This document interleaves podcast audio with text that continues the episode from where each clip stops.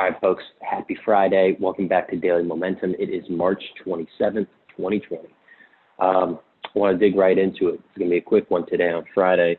Um, and I write a lot about gratitude and optimism and staying positive. And you might have seen that I'm doing a lot of posts about trying to stay positive despite all the craziness that's going on in the world. And um, I'm doing a uh, a little bit of a, a campaign, a little project where every time that someone's mentioned something positive, that's going on despite all the craziness.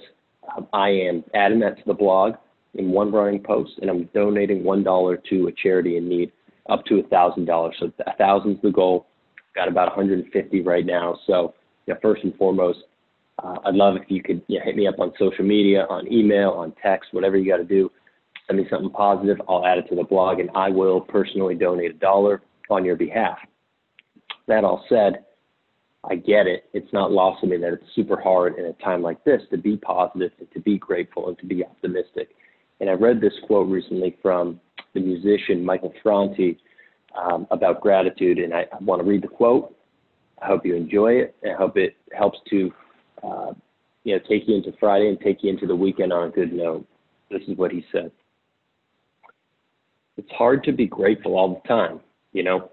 And some days I wake up and I feel like I'm on the wrong side of the bed. And I can't appreciate everything that happens around me. But I believe in practicing gratitude in the same way you practice free throws or anything else. You can consciously choose to focus on what you're thankful for rather than what frustrates you. If you have positive thoughts, positive words, positive mental attitude, then ever then eventually it becomes easier and easier to be positive. Try to take that today. Practice your free throws, practice your gratitude, try to stay positive. I know it's a tough time to do so. Treat those with respect, treat those with love. I hope you have a great Friday and a great weekend. We'll be back next week. All right.